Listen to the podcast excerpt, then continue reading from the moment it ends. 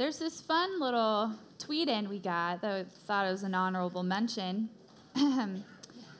Trey Hildebrandt says, Guys that like girls don't have man buns. At Matt Hayes. I feel like you're getting a lot of love. So, A, I'm really glad half the room just left because didn't hear that question. Uh, B, Trey Hildebrandt's a dirty liar. Uh, C, um, well, because you're his sister. Um, you have to say that. Uh, uh, th- three, um, I need a haircut. And H, Don't do um, Thor has a man bun. I think he wears it but down that's most of the Thor. time. I don't freaking care. Thor does it. All right. Carry Don't- on. Don't think you and Thor are on like, Oh, the same level. thanks, Christine. Sorry. Thanks. Started having babies. Stop working out. All right, get off me. Okay, we're gonna shift into relationships. I know. Fun talks. Of course. All right. For each of you, across the board, how do you address people telling you to go about your relationship the way the world says is okay? So, living a relationship by society standards. Uh, you don't. Yeah, don't. right. Right is right, even if no one else is doing it. Wrong is wrong. what was the question? Did y'all ask this question? Yes. So how do you address people telling you the way that you're going about your relationship is wrong? Because we don't live together, we don't sleep together, we don't do any Gotcha. that. How do you address the people telling you the way that you're doing it will end failure? Aha. Thanks for clarifying. Right so for those who right. said it out, for those who couldn't hear, let's say you, hypothetically or realistically. For a friend. Power friends, Right? for. Yeah. And that friend is Sheldon. It's fine. Yeah, okay. That's great. So people are saying, why, why, why don't y'all live together? Why aren't y'all sleeping together? Why don't y'all just go on and you know live life like the way the world lives it? How do you respond to the haters? Um, They hate us because they hate us. They hate is gonna hate. Um, I mean, you just you live your life like you don't have to prove yourself to them. You don't have to give them an answer. Your actions and your lifestyle is going to speak more volumes than whatever cute, you know, witty answer or whatever Christian answer you're going to give back. You just say, you know, this is just how we choose to do life, and then drop the mic and walk off. You don't owe them anything. Bye bye. You know, if you're honoring God, Yeah. and um, You don't owe them anything is a great one. that's it. Yeah, and, and and if they really want like a, I would highly question whether or not they're your friends. I'm not saying that they are your friends asking it, but if your friends are consistently questioning why you're not banging it out with the person you're dating, then are they really your friends? A. B. Two. B. uh, It's not even B. I don't know what I'm doing. That's right. Uh, next, um, I can guarantee you that every single one of us up here, all three of us, right now, with the position and the place that we are in life, we are either, there are deep regrets we have of when we did stuff like that, or there is incredible gratitude and thankfulness that we have the marriage that we have now. Like, you should be dating to see if you could marry the person, not to see how great they are with their clothes off. That, the world would say otherwise, but if you actually want to date in a way that honors God inside boundaries, you should be trying to figure out if you can marry that person. And if you're dating someone and you're like, I don't really know that I can marry them, then your answer is break up tonight. T- tonight. Because I'm telling you what to do, and the easiest it will ever be is right now. If you don't think you can marry that person, bye. That's it. And anyone else who has a problem with that, you don't owe them anything. Yeah, you, be, do you be confident? Know that, and and man, if it's teammates, if it's in a locker room, if it's just all the time, all over you, you go be a light in the darkness. Because I guarantee you, they watch and they're seeing like there's something different about it. Why are they not? Why are they not living together? What this is we. Hmm, maybe there's something to this. And you might not even know the benefit. You might not even know the greatest. What's the word? Yeah, you might not even know the greatest benefit of your decision to do that until 5, 10, 15 years from now. Or maybe whenever you have children and you can teach them when they're in your shoes, listen, I know how dumb it is. Don't be alone, don't be horizontal, and no, you don't get to close the door when your girlfriend's over here, right? Because because dad was dumb when he did that. So I'm gonna save you. I'm gonna protect you a little bit. Like, get wisdom. That's it. Yeah, there's a lot of good stuff in that. I think um, you can always go to like the the Christian like here's why we choose not to do that because the Bible says this or God's called me to do this. And I don't know that was your question. You may already know that stuff. Let me give you a statement that uh, I've leaned on a lot in my life, not just for relationship stuff, but for a lot of different things. If if you don't want to go directly to Scripture or whatever, um, you can say, you know what, uh, I'm trying to live my life with great rewar- reward and little regret. And I feel like the decisions that I'm making right now are going to lead me down that path to have great reward and little regret. And, uh, and that can lead into other conversations, but um, I've leaned on that a little bit. Retweet. Good job writing that down, Sheldon. That's right. That's smart. that's one. That's that's ammo. That's good. Good. All right, next question. Advice on godly dating. Part two. How do we know we have the one? The one doesn't exist. Ooh, yikes. Oh, that got an applause. Right out the gate. There was no like, The, yeah, the, the one doesn't exist. Sorry, they don't. And and you're never gonna find someone that's gonna complete you. Jerry Maguire is a freaking liar. Um, he's a saint. there are. mhm. What you talk about Tom Cruise? Uh, there are. I'm just gonna make a blanket statement. When I was in college, there are probably 15 different girls that I could have chosen to date, and we could have had an incredible marriage and lived a wonderful life and had a lot of really pretty babies and done and had and had a wonderful story. Like someone asked me, "Well, how'd you know she was the one?" Because I chose her. Because I said, I choose to love you, right? This is biblical love. Biblical love is an act of the will, accompanied by emotion that leads to action on behalf of its object. If you think that it's the one and like, oh my gosh, I like I have to be with him, they're my soulmate. Like, no. No, boo boo, no. Biblical love is a choice. It's not an affectionate feeling. Every single day, I guarantee you, all three of us with our spouses, there are times where we are like, I don't want even, like, I can't. You're just pissing me off. Bye. Like, I don't like you right now. And yet, through every context of I don't like you right now, is, and yet I choose to love you. My emotions aren't going to control what it is. So if I want to find this emotionally fleeting, sweet mercy, he's a dreamboat and I have to be with him, um, yes, but that's not the answer. There is no, like, Cupid doesn't, that's a figment of fiction. So y'all, y'all can add on, but that's, Um, I mean, I totally agree. Um, women, we are emotional beings. We love love stories. We love the feelings and the butterflies. And um, so did me in Austin. oh my gosh.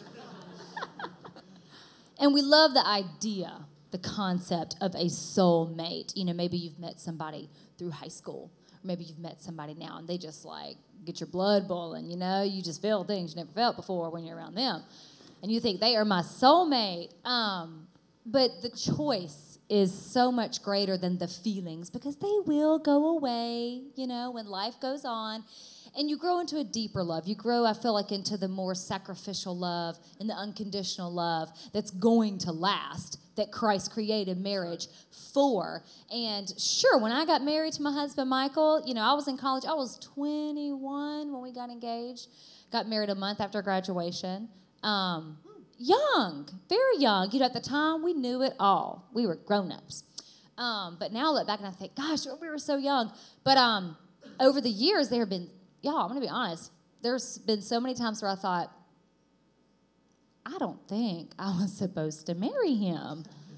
And he probably thought the same thing about me because just junk comes up. You know, you bring baggage into marriage and you see things that you didn't see before when y'all were dating. And um, you have to choose, you know, in this moment, am I still going to love this person?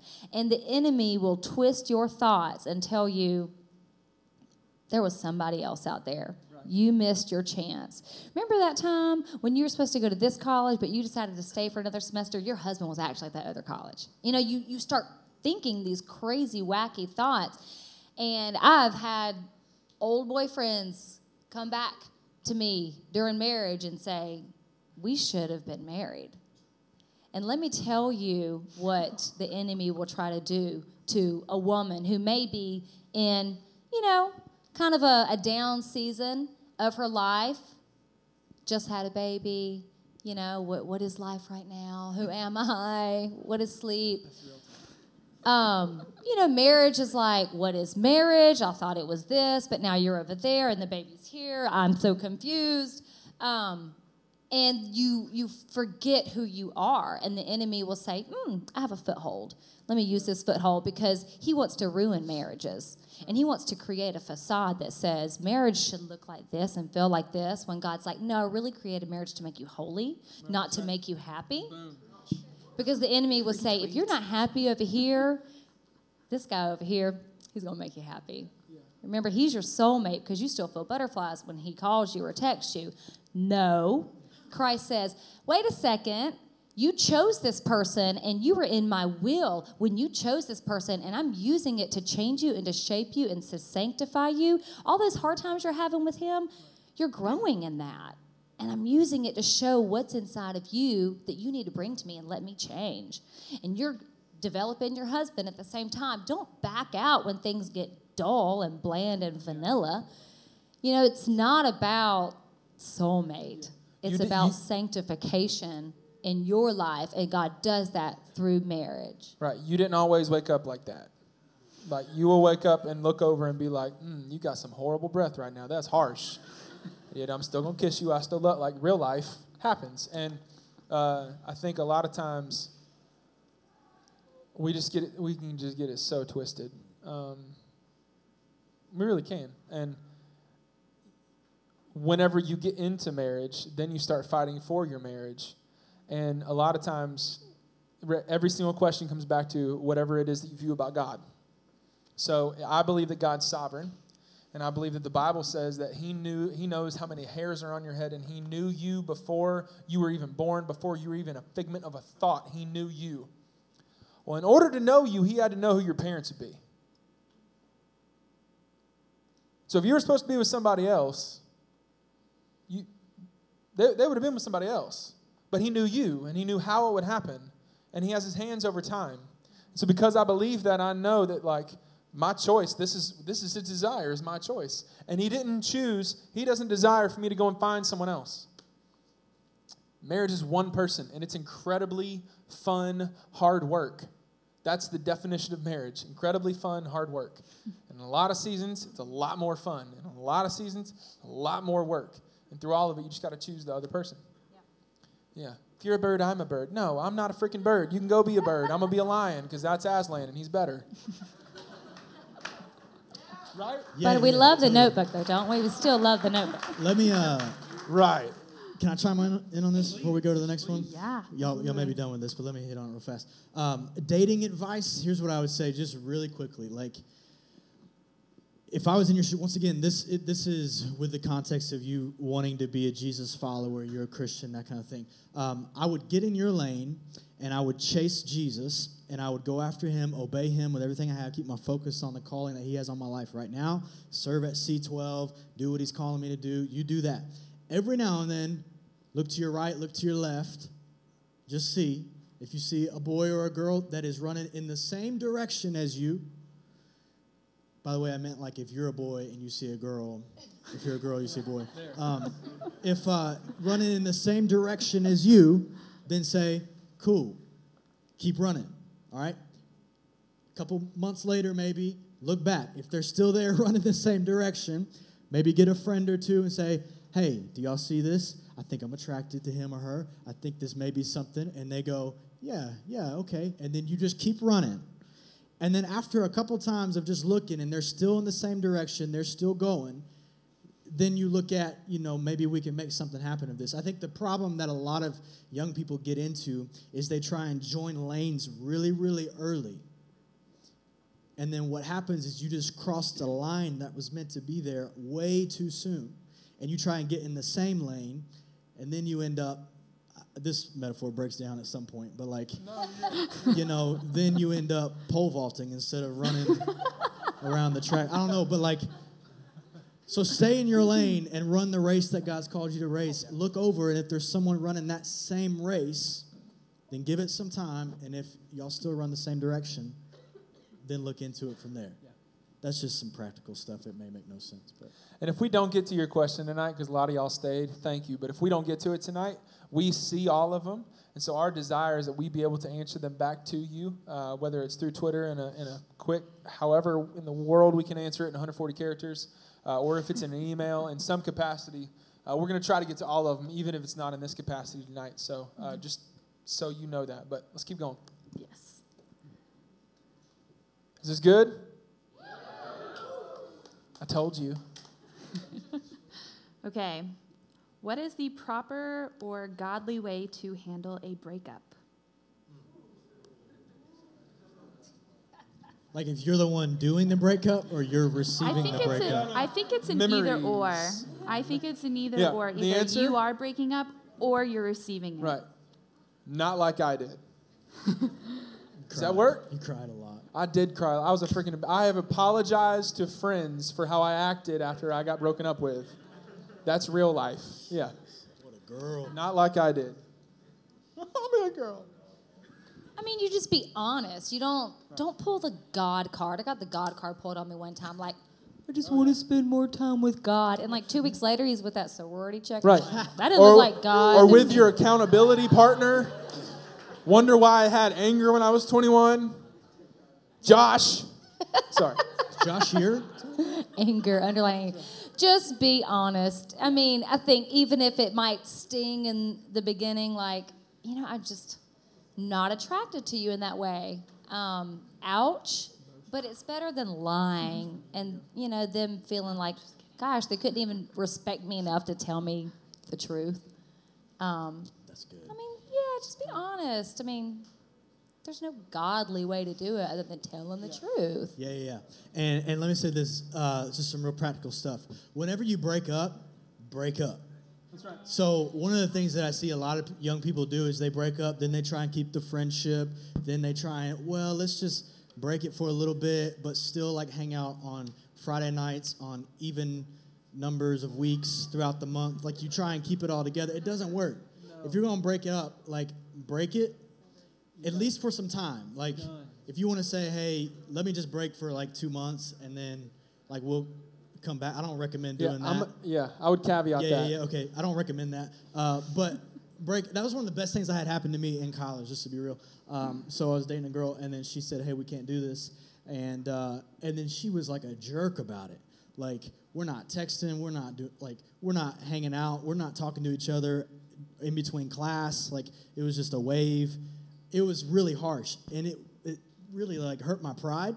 But it turned out to be the best thing for me because I had a clear break. It was clear it was done. Let's move on with life. Let's get on with, with things, you know, and uh, yeah. Yeah, uh, the best possible way to handle a breakup is act like the other person doesn't even exist. They, yeah. The other person should not be anywhere on your radar. They should not exist in your world, and you should not care about them. You don't owe anything to them. You don't owe anything to them. So they don't exist. If someone breaks up with you, act like they don't exist. Now, there's guys, I would tell y'all a little bit of like an addendum to that on the other side, where if you want to know what that is, you can come ask me because I'm not going to give away secrets. All right? Good call. But, um, but yeah, the best possible way is what he was saying and what Paige said. Be honest about it, be truthful, and the best possible way, that other person doesn't exist anymore. Period. Because you weren't friends before. Don't think you can just be friends now. And if you were friends before, great. Maybe after a long time, after you think they don't exist, then you can be friends again. True. Okay, one more question on the relationship realm. Are we supposed to love everyone? Very general love question. Are all lights bright? Well, uh, well, to whom? Um, I mean, it'd be nice to have more specifics behind. I mean, they were thinking something. Anybody in this room asked that question? Okay. Yeah, you're supposed to love everybody, but you're not supposed to like get in bed with everybody. Yeah, there are. What about loving difficult people? No, you got like the God love. Should- okay. So should you love difficult people? Okay. No, like how to love difficult How to love difficult? Okay. Matt, let me go first. Please, I would say You there are go four first. different kinds of love, and so you got another different facets. But that's C.S. Lewis, man. That ain't me. That sounded way better than what I was about to say. No, please say. Me- all right, I'll do this. That's Um, all I got. So we, we know Jesus loves everyone. That's probably like where this is coming from. Like we know God is love. He doesn't just love people, He actually is love itself. And so we are to love everyone. So Jesus loves people unconditional. However, His relationship with you is conditional. So He will love you unconditionally, but His nearness to you oftentimes depends on what you're going. Doesn't the Bible say, "Draw near to God, and He will draw near to you"? So His His nearness to you is conditional. And so what I would say is is I would treat people kind of in a similar way. My job is to love everyone. However, my relationship with people and my nearness to them and my friendship with them is conditional. Okay? That doesn't mean I just bail on people because they're hard. I mean, if you're really going to love people unconditionally, that's going to require a deep love that is not based on emotion. But your proximity and relationship is conditional. Yeah. Does that make sense? Yeah, your marriage is conditional. If she goes and cheats on me 17 times, guess what? Something's gonna change. One time. Yeah. Well, I'm just saying, grace, bro. Um, I think I think that they're absolutely. I think you're right. I think that in terms of forgiveness, right? So difficult people. Maybe someone has wronged you, and you're like, how in the world can I forgive this person and love them? Forgiveness is a choice, and it is not equivalent. It is not synonymous to reconciliation. All it is is that you choose to let go of the anger and the grudge that you hold against the person. So it could be that you need to choose to forgive. It could be that you need to choose to view the person how God views you. You have done far worse to God than that person has done to you, and yet He loves you.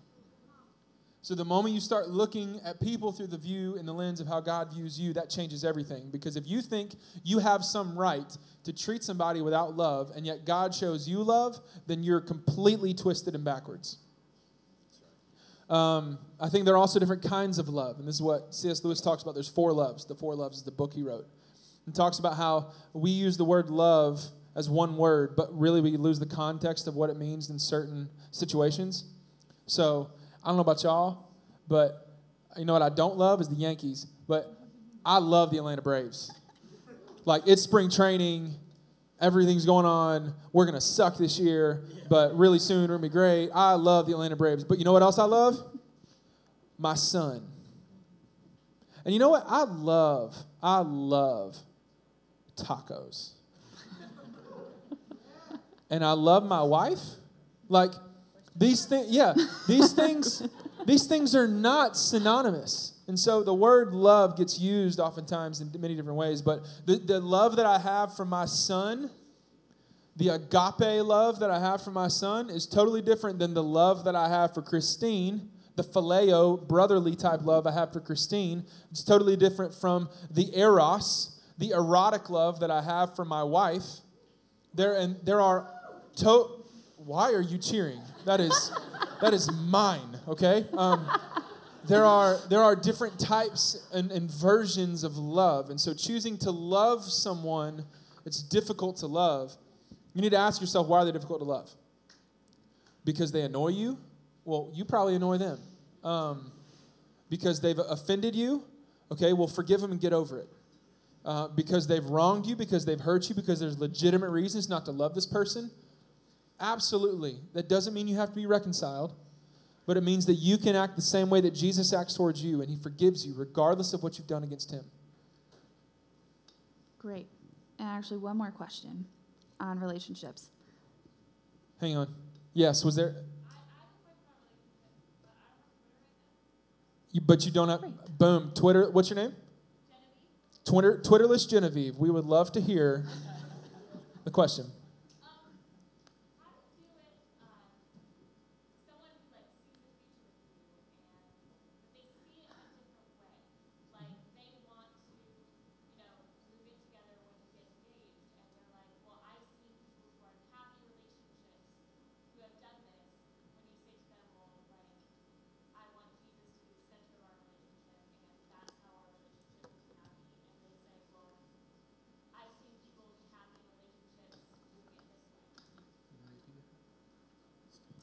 Mm-hmm. if I heard your qu- question correctly, you're asking how to deal with a scenario relationship where there's a point of contention where one person is saying, let's move in together, let's do our relationship this way, while the other person is like, no, that goes against my values, that goes against my beliefs.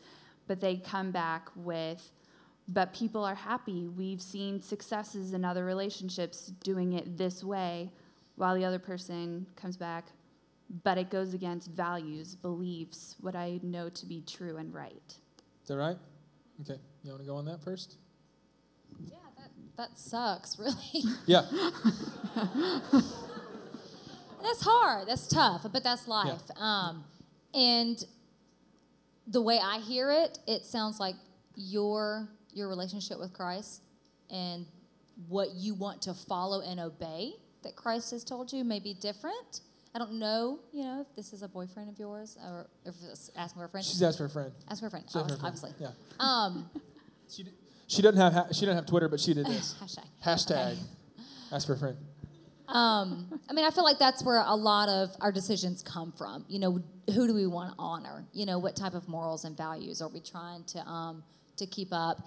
And just my advice to you is just stand your ground. You know, you you've got to stand your ground, and um, you'll regret making a decision feeling um, slightly pressured, you know, like you don't want to hurt his feelings, you want to keep the relationship going, you may really want to marry this person. What if you don't end up marrying him because he says, Well, I wanted to live together, I'm sorry. Well, you know, kind of what we talked about already. There's somebody else out there. When you were dating Michael, if he ever did anything that you felt like it disrespected you, would that not change the game completely? yeah, Like your foundation has to be the same. yeah, Like if if there's here's the truth. If you're dating and something like this comes up, something like this scenario happens, um, wisdom is looking to the past to know what's going to happen in the future before it happens. Wisdom would say this is not the first time you're going to have a point of contention, and you're probably stepping into a relationship that's not founded on the same thing.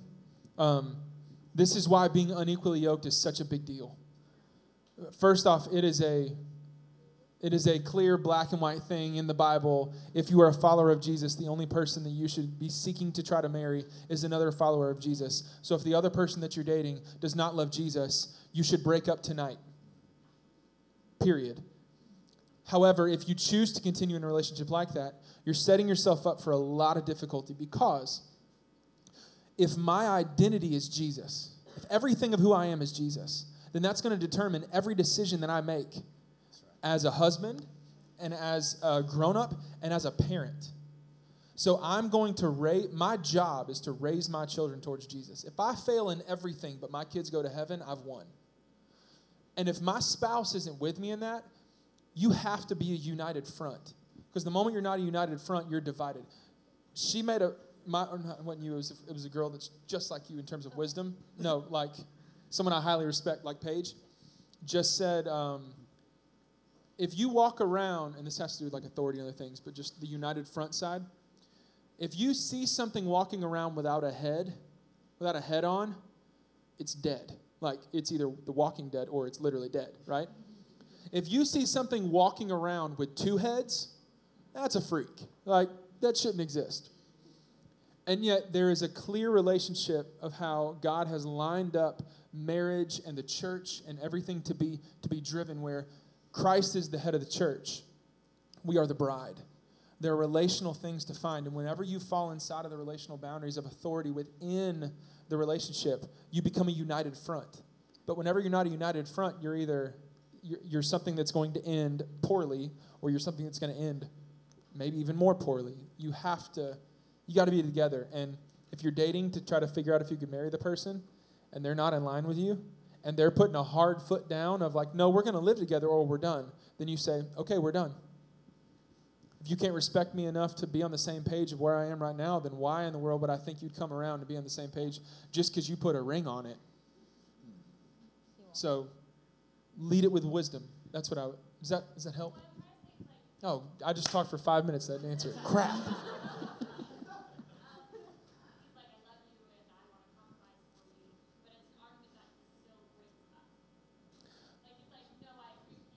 right. That, that sounds like that sounds like sometimes whenever uh, my wife says I've offended her and I'm like, babe, I'm sorry, but then I still do it. Like, no, I wasn't really sorry. I just wanted to make you feel better. If it keeps coming, like, and, and dating is not something that you just give tons of patience to. You should never settle. Your standards should not drop, regardless of how attractive you find that person. So, yeah. Just uh, practically, I would get a third party involved. I would bring. Uh, AKA Call mom. I'm just kidding. No, aka Matt. Don't do that.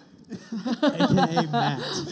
So I would, I would, you two guys get together with someone that you trust that can speak wisdom to both of you at the same time.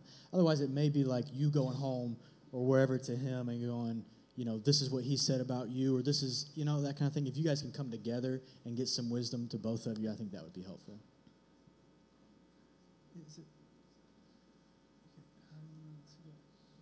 Okay. So it's 9:40. We're gonna go till 10. All right. I'm gonna put a deadline. Is that okay? Yeah, I mean, stay my till wife 10? is wondering where I'm at, but no big deal. Right. I'm sure. Well, she's got a baby. Like I'm sure. Yeah, I don't have babies. I- I have a I don't- babysitter. Is that's that what right. you said? Don't you I have have a a babysitter? husband who's babysitting. That's I the same thing a lot of times. Um, so yeah, I'm. My wife's not in labor yet, so we can go. Um, we're gonna go till 10. If you want to stay another 20 minutes, we'll do that. Okay, if that's fair. Let's go. All right. Um, yeah, go ahead. All right, another question. How do you know a guy is pursuing you? You will know. And, and, and if you don't know, he's not the type of guy that you want to have pursuing you. Yeah. I mean, he makes the effort. He compliments you. He he's nice to you. He shows respect to you. You know, he just he makes you feel like you're you're worthy and you're honored. And I mean, if he's not throwing out the signs, then he's just not throwing out the signs. He's not interested. And would you say, now this is great. I get to like interview, I'm going to interview her, okay? Um, did you know when you were dating Michael that he was confident? Yes, And if he wasn't confident, you'd automatically know, wouldn't you? Confident in what himself or like in if our his relationship. confidence came from the fact that you were his girlfriend, wouldn't you know that?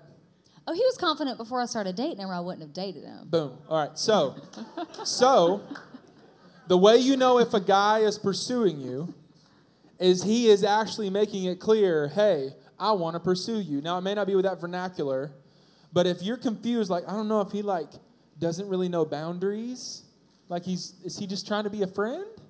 I don't know what this is. Well, then your answer is that's not the type of guy you want pursuing you, anyways. If he's acting dweeby and like he doesn't even know how to compliment you, and That was good. you know, Dweeby. move on. Dweeby. I hope that answers. You check his confidence. Another question. Yes. Does feminism go against the Bible or the other side of the coin? Why can't women hold a leadership role in the church? Wait, hey, t- hey, time out, time out. Hey, wait, wait. I want, yeah. Savannah, come here. Savannah, come here. Savannah just went bananas in the back. Like, oh shoot, she just got. I know what's about to happen. Yeah, I'm excited. She was about to like crump in the back and fight. Okay, so turn around, turn around. Okay, leadership does exist in the church. Yes.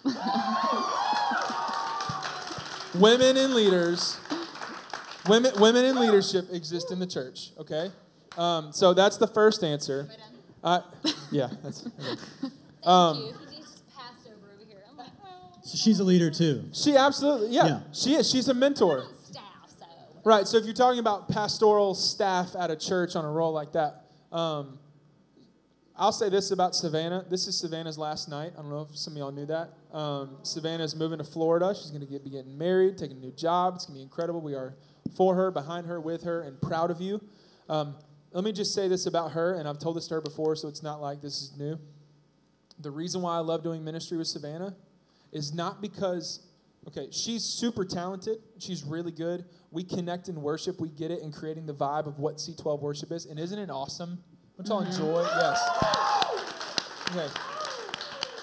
But even before that, the reason why I love doing ministry with Savannah is because she's a pastor. She pastors people, she shepherds people, she leads people.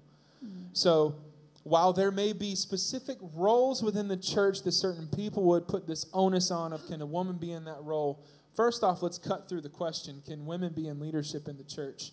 Yes, that's biblical. Women were in leadership within Israel at certain seasons. Um, Hashtag Deborah.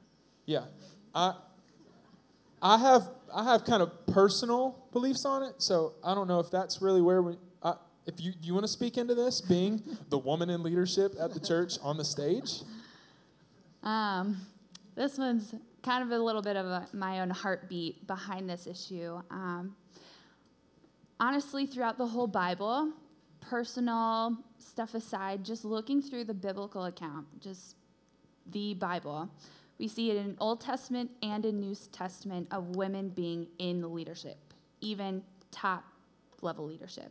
I said hashtag Deborah.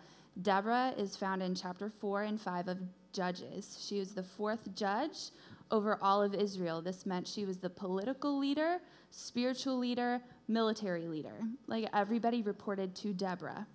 And so, if we needed an Old Testament account of a woman in leadership, Deborah is it.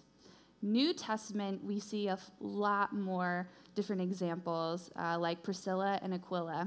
Both were uh, evangelists with Paul. They worked in tent making business and they evangelized, raised up Apollos, who also grew up to be an evangelist during the time of Paul. So they were training up other church leaders while the church was spreading out and all that kind of stuff. And there's Lydia and a whole bunch of other people uh, within the Bible who are women that held spiritual authority in raising up men and women to further out God's calling.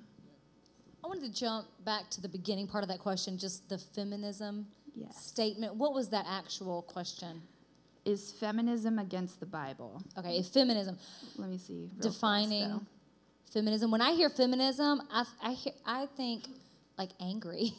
I think like these women who feel jolted and um, they're angry and they want to prove they're strong. I am woman. Hear me roar. You know, I can do whatever a man can do.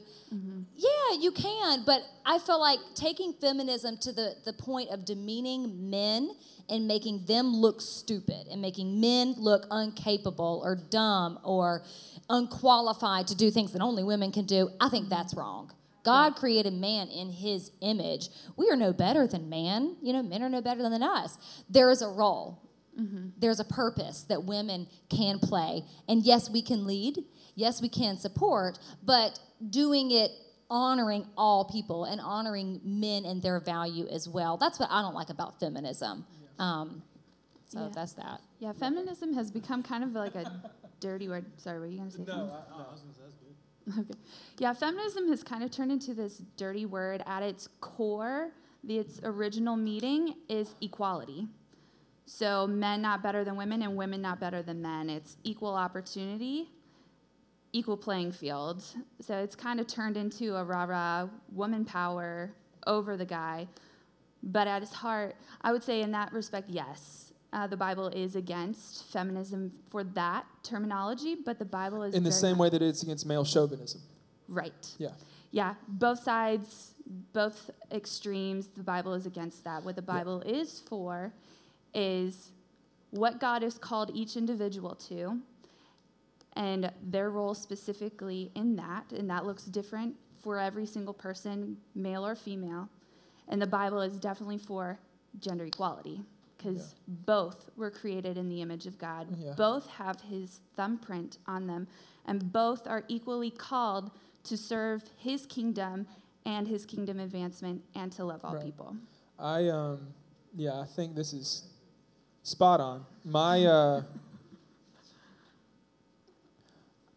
kind of a, a- something I heard that I, I, I attribute to a lot of truth within this. Um, there's a pastor over in South Carolina. His name is Perry Noble, um, who I like a lot, and I think says things with great uh, just language to speak into. And he was asked this question. So, how do you, you know, where do women fall within the leadership of the church? And he said exactly what Christine said. Like, there's a biblical narrative and example of women in leadership in the church. Um, I, one of the things he said that I thought was was great was while the default um, is to the man as the leader within the church. There are clearly examples where women are in leadership. Um, and so while both have the equal opportunity, the thing that I apply to this, and it may, this may be more of my personal, but if the relationship of Christ in the church is the mirror image of the relationship in marriage, and God has clearly designed marriage where the man is the spiritual leader within the marriage, that does not mean that he, whatever he says goes. My wife leads me every single day. She inspires me every single day, and her faith carries us many days. But there is a role that I specifically and uniquely have as a man where I am the spiritual leader of the house. It's a mantle that's been given to me. And there is a, a submission that my wife is able to do to me, but here's the, here's the kick. That doesn't mean she does everything I say. It means that I learn how to mutually and voluntarily submit to her as well. So, I, in my personal opinion, in the greatest, healthiest relational example of how the church exists, it would be with a man in the primary leadership role because that's the mirror of the relationship of Christ and the church. However, even if you knew the nuances and the ins and outs of how this happens, the problem with the question is built upon title.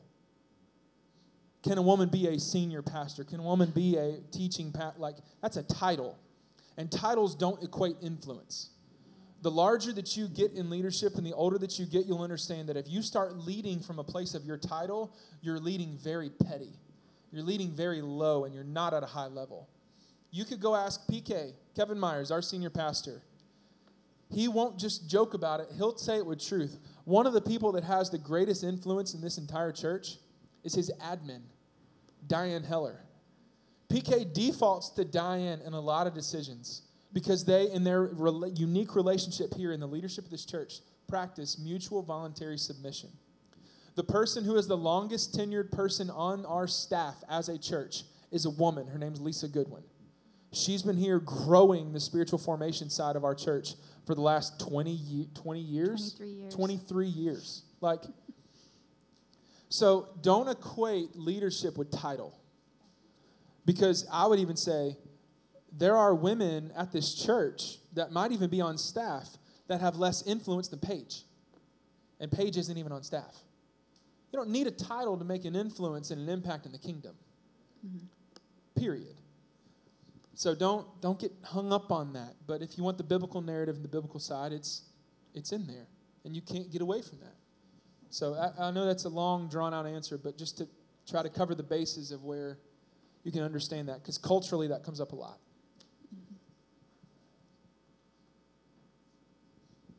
Sorry, I got distracted. Seven, seven, eight more minutes. Y'all good with that?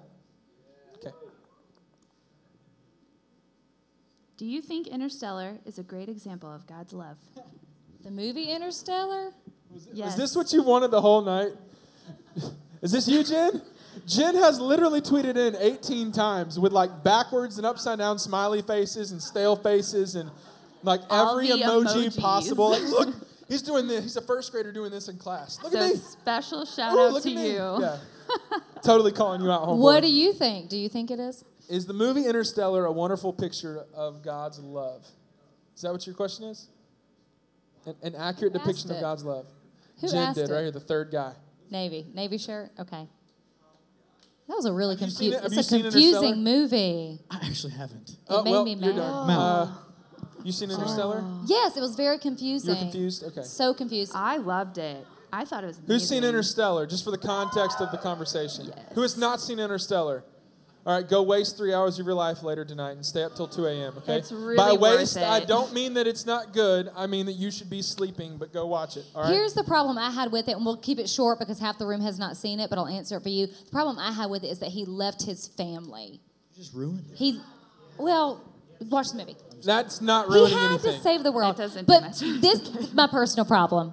My personal problem. I, I did not like that he left his family and he came back and he missed that whole time. But that's season of life I'm in. I'm all about pouring into my, my kids. So yes, he saved the world, but he missed his own children. And for me, when I was Yeah. thinking, we're God's children. That's how I saw the movie. I'm like, I'm God's child, and here he is. He left. He left. He's floating in space. Yeah, I think that. I, spoiler. Uh, I think um, I think if you're looking in pop culture for an allegory of God's love, Interstellar is a good example, but it's not the best. There are plenty others you can find.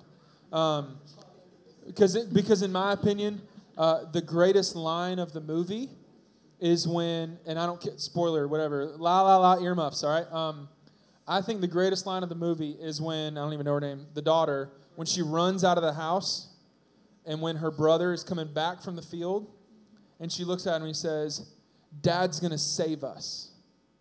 That, like, I just got chills and I said it. That, that line, the idea of that, of God's redeeming love, He would do whatever it takes to save us, that is the gospel. But in terms of a complete allegory, they're probably better ones you can find. Yeah. Go watch Lion Witch in the Wardrobe. Oh, yes. Actually, no. Go read Lion Witch in the Wardrobe. English major. Let's go. Okay. Do any of you have any tattoos? No. I don't. I don't. I don't have the guts to do it. I've said since I was 18 I I wanted, but I have, don't. I have one. You had one or have? Have currently. Oh. Yeah. He's got a full back piece of David Beckham's face. It's the weirdest thing in the world. Good guy. So you have one tattoo. Yeah. I have Okay. There, one tattoo. Um, uh, yeah. I- Yeah, I next. think we're. What would you get, Matt? If you were to get anything, what would you get? I can't. All right, I can't draw stick figures well. Like, it's difficult for me to do that. Okay, that's not my artistic creativity. But A tattoo artist can. right, well, I don't want a stick figure. Um, Oh. I did draw this one thing. It was of this angel. It was like, um, I can't remember his name now. There's this artist, and it kind of looked like that. I always said I would get something of that put somewhere just because of the the connotation and the meaning of that to me in the season of life I was in when I did it. But but I don't have it. No. Where'd you get it? On your neck? my face with neck- teardrops Teardrop right next there. to it. The Yeah. neck No. piece? Yeah, LA like game does. Yes. What's your personal opinion, each of you, on tattoos? Get I think if you have a tattoo, you're going to hell. I'm just kidding. Nope. Shoot. I say No, that I because got Taylor that. has So them. for the I podcast, that was sarcasm. Just Wait, joking. we're podcasting? Just joking. yeah, you're welcome. Fun. You have one. Go first. I think you should get as many as you possibly. I'm just kidding. Um, they kind of applause. here's what I would say. Um, I think you should be smart. Yeah. I think re- regardless of how you think people should view you with no judgment and you know the whole idea of don't judge a book by its cover, I think that's the right way to treat people. However, it's not reality. So I think um, I think you should be smart with it. Um, high school Paige would say, no, don't do it. You know, you have to keep your image up. Like, you're not a good reflection of Christ. Basically, my parents scared me to death, said, if you ever get a tattoo, you know, we'll kill you or whatever. They just made it so horrible. And so I felt like my perception to others would be horrible. But now I'm a little bit freer in life and I don't live under the people's perce- perception, perceptions. I would probably get one now, but it would be so small and so hidden. No one would ever even know. So what was the point, you know? You're not a bad person if you have a tattoo. Yeah, I think that there's there's a there's a social gospel that you can live out um, where if you're someone with authority, you have to be always aware of what other people think. So in the same way, publicly, listen. There's nothing wrong with drinking. There's nothing wrong with drinking alcohol. I, I know that whatever of where I am, and I shouldn't say it. There's nothing wrong with drinking alcohol. There's something wrong with being drunk. Being drunk is a sin. Drinking alcohol is not. Having a sip of beer is not a sin. Being drunk is a sin. And however, um, I'm not going to go to a bar and have a drink because of the connotation that it, that it gives people. And I have to be aware of their immaturity and their legalism that they may walk around with because the moment I do that, I may have undermined my own authority to that person. And so I would rather be safe and live above reproach and not do it. But if I have something at home when it's me and my wife or with my friends who know me so well that they don't questioning me, then so in terms of tattoos, I think you do have to be smart publicly. But the whole like the Bible says you can't have tattoos. The, that's completely out of context. Mm-hmm. that was specifically written to say you should be set apart, Israel, from all the pagan cultures around you that are putting tattoos all over their body. And a great way to show that you're set apart is not to follow their practices or rituals or traditions, which include getting tattoos. So don't go do that. Be God's people, be set apart in the context of ancient Israel. Today, just in the same way that ancient Israel wouldn't go eat an unclean meat. Right? How many of y'all want to eat meat that's just like a hockey puck? No, give me a filet mignon medium rare, right? In Israel, back before Jesus, that would not be okay. Will just said, Preach, yeah, I get you. but when Jesus came along, in the Bible it says all the things of like what you take into your body and the, and the way that, you know, it's not, you're not bound to this law of those specific things that Israel was in the context because he fulfilled it. Mm-hmm. So don't think that there's a biblical. If someone says the Bible says you can't have a tattoo, that's horrible hermeneutics and really bad context. But Okay. Yeah, I'm It's- a fan of Yeah. tattoos. I have one myself. yeah, so she's a pagan, um, and she's a woman, right? Like Double huh. whammy. All right, we, it's it's ten o'clock. Let's do one final question. Is that Savannah? Are you showing me it's ten o'clock? Is that what you're doing? Is that really what you're doing, Mom? Why are you trying to chaperone us? Don't say it's bedtime. Don't flip on the like. Don't don't want us, okay? Um, no, you have a follow up on on that. Another que- hang on. Wait, okay. Come ask me the question. Christine, find one more question from this. Christine's got one more question we're to ask, and then that's to be it. I'm to pray for us. We're to go, and then y'all can keep asking questions. Listen, isn't this good? You should be asking questions. Whatever riddles you have in your mind and of your faith, you should be asking people that might have a little bit more wisdom than where you are. Go seek out counsel. Don't be afraid to ask it. It doesn't make you a worse Christian if you have doubts and if you aren't sure of something. I have doubts and I'm not sure of stuff sometimes, and yet I wrestle through them and I try to figure it out because it grows you up in your faith. So ask questions. And the final question for tonight Should we be wealthy in this life? Is it moral to drive a nice car, have a nice house, etc., while thousands starve daily? Quite a loaded question for I'll leave we you leave. with uh, one line from our senior pastor this past Sunday, and he said, uh, "You can love God and have money. You cannot love money and have God." Does that make sense? So uh, the Bible is very, very clear about the love of money. Um, you know, the root of all evil, and, and a lot of stuff about money. say that So one more time. You can love God and have money. There's nothing wrong with having money, uh, but you cannot love money and have God. The end. I mean, that wraps. Yeah, th- that's that's it. Is there anything wrong with having nice things? No. Um, if the nice things rule you, then yes. Um, if you are a wise, uh, like the Bible and the parable of the talents that Jesus talks about, the dude that handled his handled his talents, handled his money really well, got more. Uh, to whom God has given a lot and has done well with and stewarded it well, He will give more. And here's the other side of it.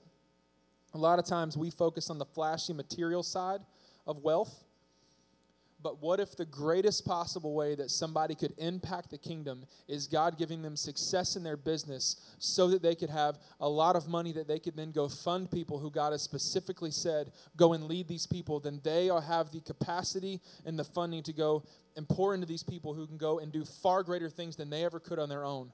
Wouldn't that be within God's design?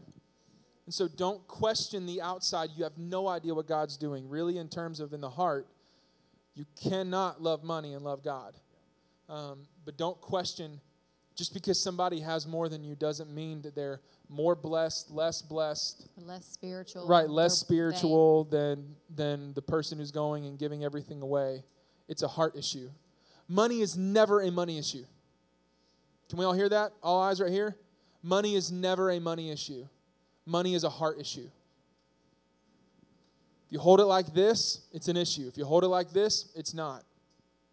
It's a provision issue, is what we talked about two weeks ago. So, yeah, go back and watch the teaching from PK and. Yeah, and, and I would say this too before God uh, will trust you with much, He wants to know if you'll be faithful with little.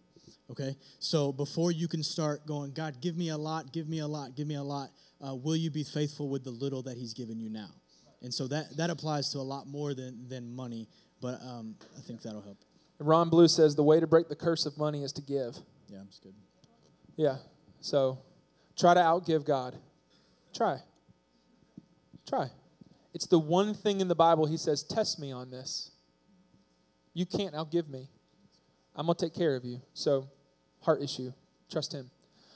I hope this is beneficial. I hope this is helpful. Um, if you need to talk for a few minutes, we can't stay here forever. They're already kind of cleaning up in the back. Uh, but you can come find me. Uh, if y'all need to run, you absolutely can. We all give it up for Paige and Austin. Y'all are awesome. Thank you. I told you you didn't need to be nervous. Uh, and we all also please give it up for Christine. Blake Shelton. Um, so yeah, I want to pray for us, and then we're going to head out. Um, and next week, remember night of worship. If if you got a friend that you think might enjoy this, next week's the time to bring them. It's gonna it's gonna be so good.